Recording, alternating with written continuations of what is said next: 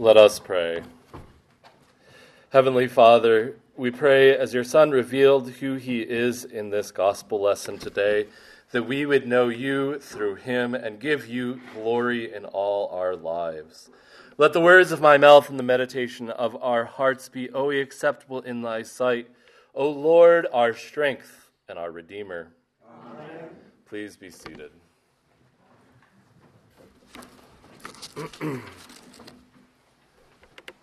Yesterday, Julie and I had the privilege of going to some dear friends' baptism for their, their newest daughter. And it was at another church that I have some, some good relationships with, but because I've, I've been trying more to be conscious of also representing the church when I go into public, I wore my clerical so people recognized me, and afterwards, people were coming up to me and talking to me who I, who I vaguely recognized, and I was like, I think I know that person. And fortunately, almost all of these people were like, Hi, I'm so and so. We met some time ago, which I very much appreciated because I am never really good with names. I, it kind of goes in one ear and out the other, as probably all of you know, and takes me a few weeks to remember, oh, your name is so and so. And then there's always that fear of, like, especially I was thinking about that and, and this example as, as everybody was coming in like, all right, get their name right, get their name right. And I always have this like underlying fear that I'm going to be like, hi, Bob. And but anyway, it was really helpful because then I was like, oh, yes, I know who you are. And that's ultimately the question that's at play this morning in this gospel lesson that we read just a few minutes ago. The question of who Jesus is. And believe it or not, John wastes absolutely no time in starting to present us with a full picture of who the person of Jesus is. Our lesson this morning starts with after, after this, there was a feast of the Jews, and Jesus went up to Jerusalem. Now, perhaps you know this, or perhaps this is new information for you, but there were three feasts that the Jewish men were required to go to each year. And I don't want to belabor this, but, but it was the Feast of the Unleavened Bread, the Feast of Weeks, and the Feast of Booths. And so they were required to stop what they were doing, make a pilgrimage up to Jerusalem, and, and do a sacrifice, celebrate, and then go home and resume their lives. And each of these feasts had a purpose to act to remind Israel of God's covenantal faithfulness. Now, now, as we think about these feasts and as we go through this lesson, there alone, think about the sacrifice that it would take for a man to stop what he's doing, make a pilgrimage to Jerusalem, do, do the feast thing, and then make a pilgrimage home. That, that would have consumed a tremendous amount of time. And yet, this tells us something about Jesus first and foremost. And John makes, makes it really intentionally clear that he does this in and out throughout the years. And this feast is actually just vague. It's a feast that he's required to go to. And it tells us that Jesus is faithful to the law, which, if you, if you paid attention to this lesson, you notice that that's one of the things that, that the authorities are about to say no, no, you're not faithful to the law. But we'll get there in a moment. And so it's no accident that that Jesus is there. He's, he's showing us that the person of Jesus is obedient to the will of God as is found in Holy Scripture. And so as we read on, he comes to this pool, which name is Bethesda, which is most likely, and there's some debate on this, but it's most likely the house of mercy. And the reason I think this is because many of the sick people would gather there, and they seem to be looking for some moment, some act of mercy and healing for what they're facing. and the fact that Jesus shows, or that John shows us Jesus coming there, tells us another thing about who Jesus is. That Jesus' mercy takes place in the hardest and some of the hopeless places in the world. This place of sickness, this is the place where John decides to show Jesus' third act of healing during COVID, the, the midst of the, the worst of it, I, I had to go into one of those COVID wings in a nursing home, which was perhaps the most grim place that I've ever had to go. And I won't go into a lot of details, but it was dark and silent, and I had to put on all kinds of garb to just go in there. And I felt just like a darkness in that place. But even in the darkness and hopelessness of that place, Jesus works there. And we're reminded this in this gospel lesson today as we see Jesus go into these sick people and pick one to heal. And he's very intentional about who he picks to heal.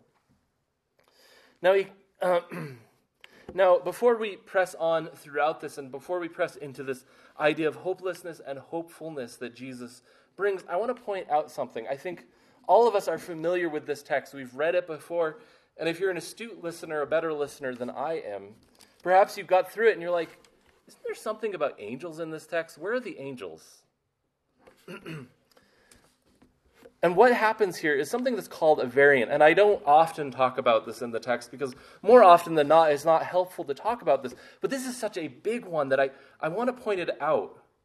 That throughout the text, you'll notice time and again, there'll be little footnotes if you're reading at home in your Bible, like, here, this might have said this actually. And the reason I want to point this out is sometimes when people hit these points called variants, they just have anxiety and they're like, well, can we trust Scripture? And I want to show you why you can. But secular magazines and people that argue against the authority of Scripture use points like these to say, no, you can't. And they'll say something like, well, there's millions of variants. Or they'll say something like, well, that's just a copy of a copy of a copy of a copy. But we don't need to be threatened by any of these arguments because they don't really end up holding a whole lot of water. First and foremost, many, many, many of those millions of variants that they bring up really don't even need to be mentioned or thought about. Their word order issues or spelling issues or things along that line. But then also think about they are copies of copies of copies, but we also see an incredible amount of consistency within those copies.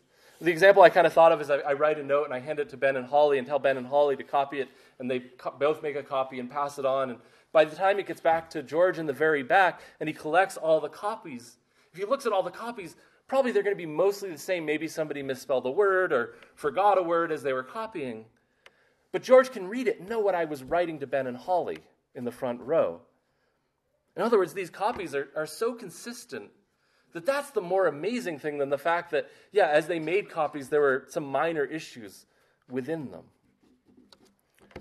The third thing to bear in mind is that these variants are actually available for somebody like myself or, or another pastor who has a semi decent understanding of Greek to stop and slow down and look at and, and really understand what's going on. So, the only reason that I bring up this specific variant is because one of my professors came up with what he calls the grandma test. And the question he would ask himself is well, if my, ran, if my grandmother ran across this variant, would she care? And in this case, yes. I think if my grandma ran across this variant, she'd be very confused and want to know, well, why is there this whole big chunk in the bottom of my Bible that says some, some manuscripts say blah, blah, blah? and so I want to point this out because at the end of the day, variants don't need to threaten our reading of Scripture. Variants don't need to like frighten us. They're there, and when somebody comes up to you and is like, Well, why do you trust the Bible? They, they have all these errors in them. You can point out, Well, yeah, but what's more amazing is how many copies are consistent. And the reality, there's another deeper thing here. Whether or not an angel was stirring up this water, the point of this passage isn't anything to do with an angel. The point of this passage is that John is revealing the glory of God in Christ. The angel doesn't change that, it's a small detail. And just so you know, the number of variants that possibly just change the reading of a passage are so few. I think it's maybe a dozen or so, or even fewer than that. And none of those variants change the meta narrative, that's the overarching narrative scripture, nor do they challenge orthodox theology. So if somebody brings that up to you, just it's not something that we need to lose sleep over. The witness of scripture is profoundly consistent, even when one pops up and, and fails the grandma test, and we need to pause and say, well, why is this here? So let's now return to this idea of hope. We talked about this hopelessness, this feeling of sinking hopelessness, and I think we've all been there where we just feel heavy and hopeless. I moved to California some, some time ago. It's rapidly approaching a decade ago to ask the Lord one question. I, I left the safeness and comfort of my home in Maine and moved to California, and I wanted to know am I called to full time ministry? I was offered a really good secular job there, and I, I took it. And eventually I found that the answer was yes. But the process to get there was incredibly painful. It meant having people say horrible things about me, having a bishop spread lies about me, and finally, the willingness to step out from that situation and actually take a job that didn't pay anything at all so that eventually I would end up here. But passing through that, there were some moments of deep, deep hopelessness where I just thought, what have I done and why am I here? And I had to call friends and be like, I don't understand why I'm here or what I've done. And to be encouraged through that. Hope in these situations, if we lose hopelessness, it can be, or if we lose hope in these situations, it can be painful and dark and dreadful. And I think we've all been there. And so we meet this man this morning, and we learn two things about him. First, he's been sick for 38 years. So Julie and I are 38. So that means he'd been sick the same amount of time that we've been alive. Almost all of you have experienced more than 38 years of your life. You can pause and just think about what happened 38 years ago, if you can, if you can remember what happened 38 years ago. That's a long period of time. Imagine being sick for 38 years and how, how hard that would be. Who could blame him for being hopeless? And then on top of that, we find out that he somehow find, found his way to this pool, which there was like a glimmer of hope there, right? It seems like something happened, whether it was an angel or something else, and the water would trickle, and people could climb in the water, and they'd get better from whatever was bothering him. But he couldn't move. And no one was there to help him to move. So he was alone. He'd been sick for 38 years, and he could see hope, but he couldn't get there.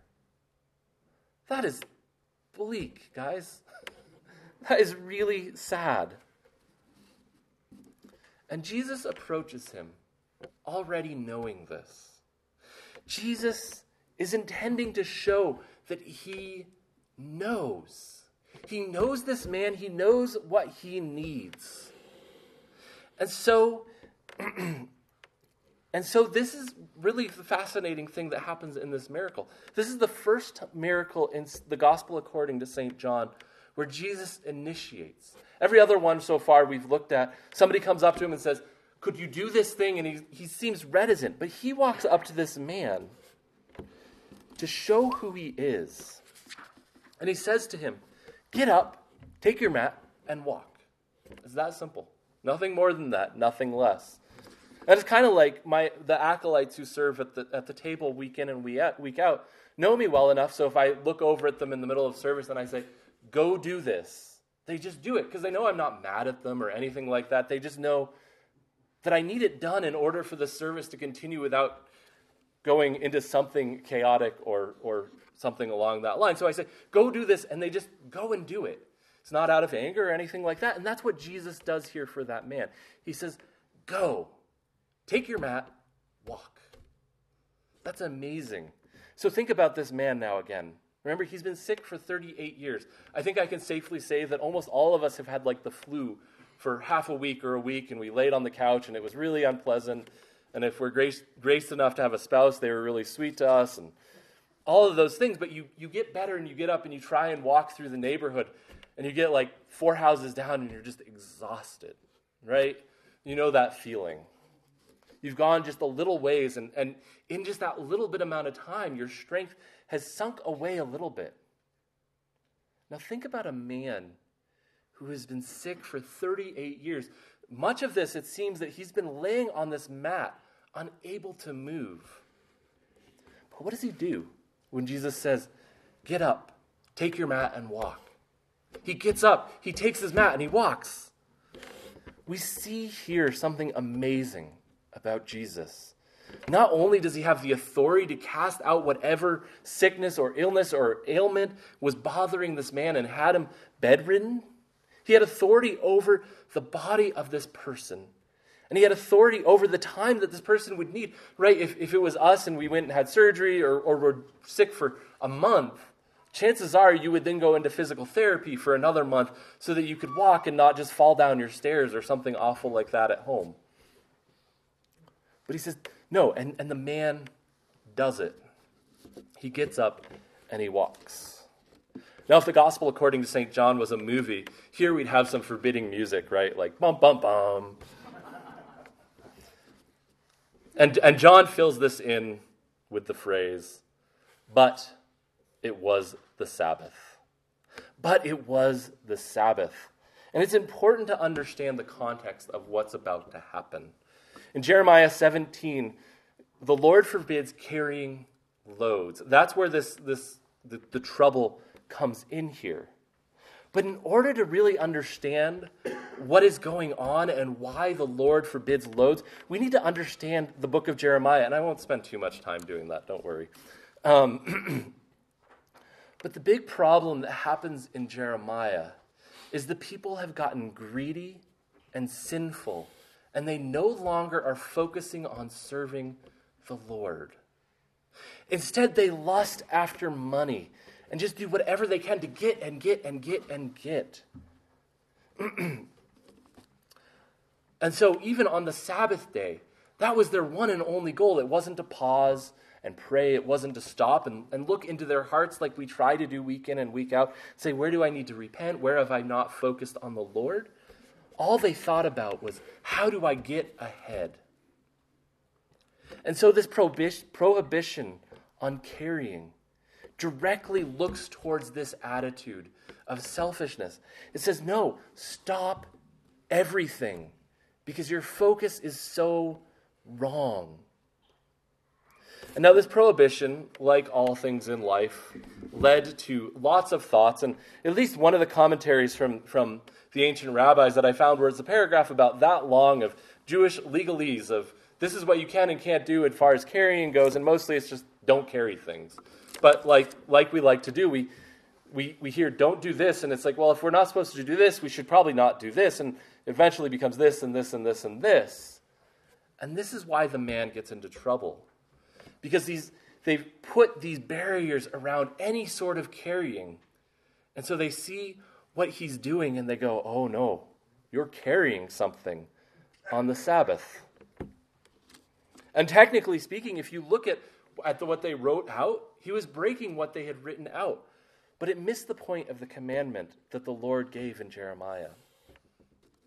It had nothing to do with acts of mercy.